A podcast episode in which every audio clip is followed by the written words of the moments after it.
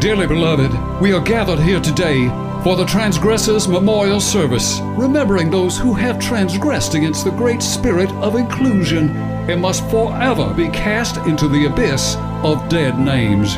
Let's join Brother Andrew remembering those who we have lost.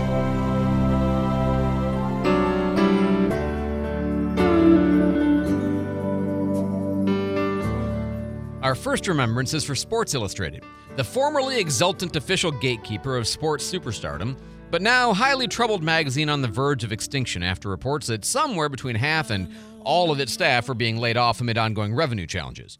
The once weekly staple of the sports enthusiast is now only published monthly with a few special editions and is reeling from the revelation that some articles have been written by artificial intelligence rather than real human reporters.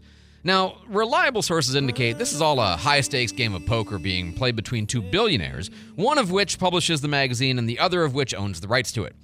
But none of this matters, because the real issue here is that conservatives believe the magazine's woes are due to its embrace of our holy doctrines of woketopianism. These anti progressives point to the annual swimsuit edition, which last year was unapologetically inclusive and body positive. It featured an 81 year old Martha Stewart, seven months pregnant Nicole Williams, the first transgender model, Kim Petras, and roughly half of the other scantily clad ladies qualifying as, let's just say, well insulated.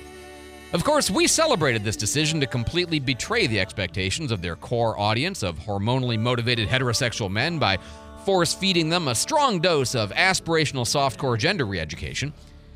At this point, it doesn't really matter why the magazine is struggling because it is perceived to be due to its embrace of wokeism which is just another reminder of our repeated complaint that capitalism is a terrible way to run a culture. Decisions about morals, art, and sex cannot be left to the ordinary consumer. No, these subjects are far too important to entrust to simple voluntary transactions in the marketplace. That's why all publications which promote the truth of our holy doctrines should be government funded. And why all publications which oppose it should pay a hefty unwokeness tax and feel grateful we let them be published at all, at least for now.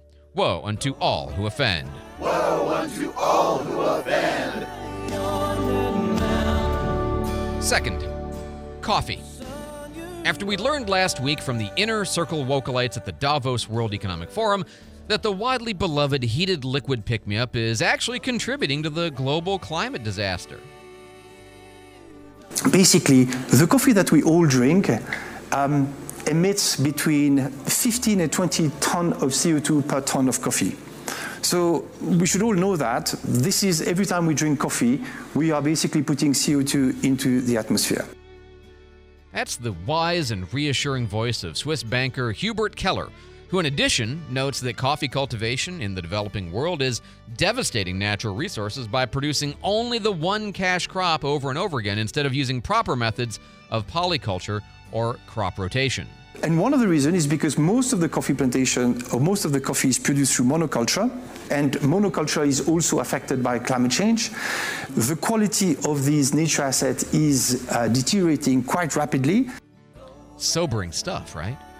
Now, as we would expect, Keller's plan is to have very wealthy businesses and individuals collectively take over coffee production, reorganizing it upon ecologically sound principles of climate preservation and sustainability through collective centralization and control, even if that means ruining the lives of millions of impoverished coffee growing families in the tropics.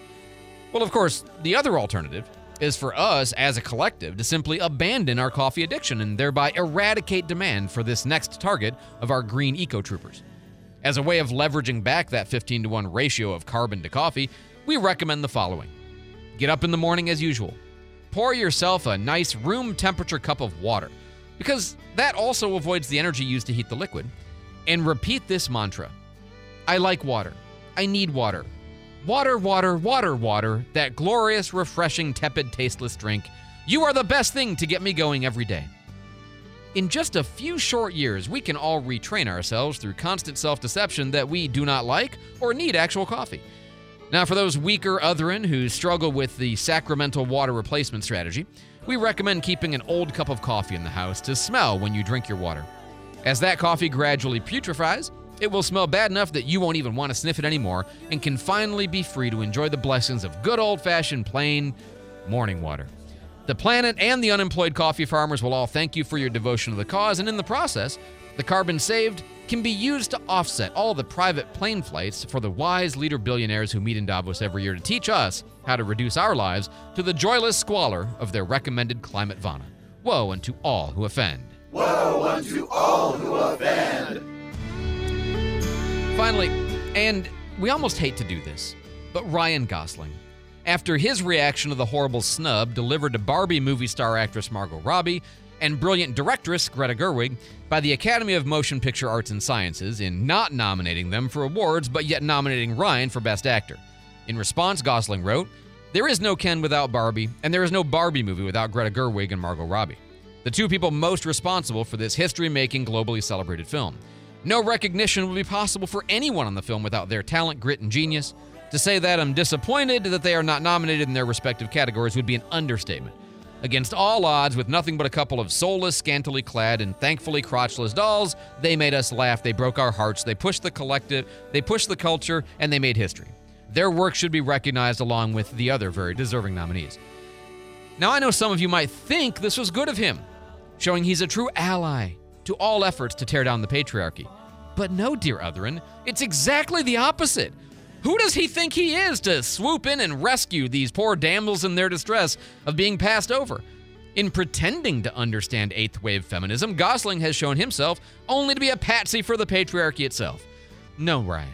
Margot and Greta do not need a male savior to rescue them from the Academy's clear sexism, and by stepping in to fight their fight for them, you have insulted them and all women by implying they cannot right this wrong without the paternalistic assistance of you and your fellow XY chromosomers.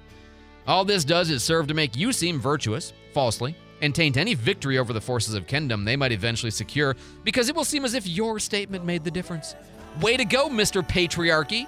You should have just kept your pretty mouth shut and let these highly capable female justice warriors solve their outrage in their own way. So the next time you want to lend a hand, just keep your blonde frosted, clean shaven, anatomically incorrect body to yourself and let the ladies open their own doors to liberation. They don't need your help and they don't want your patronage. Ken, woe unto all who offend. Woe unto all who offend.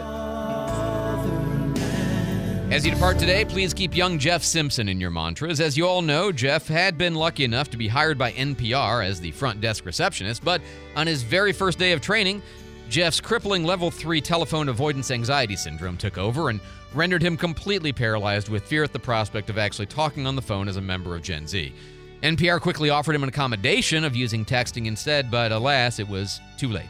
He was such a quivering mass of traumatized incoherence that his parents had to collect him and return him immediately to their basement. He has been recuperating in isolation ever since, and the doctors think he may be able to go back outside in three to four months if all goes well. Refreshments this week are provided by All Hat and No Cattle, the makers of organic lab cultivated meat substitute, not beef jerky. Try their synthetically cultured alternative to traditional bovine protein made only from the freshest cloned stem cells and seasoned with sodium free salt substitute you can really taste the imitation. And now, brethren, sisterin, and otherin, having been cleansed of these hurtful words, give each other the holy virtue signal, and go forth and transgress no more.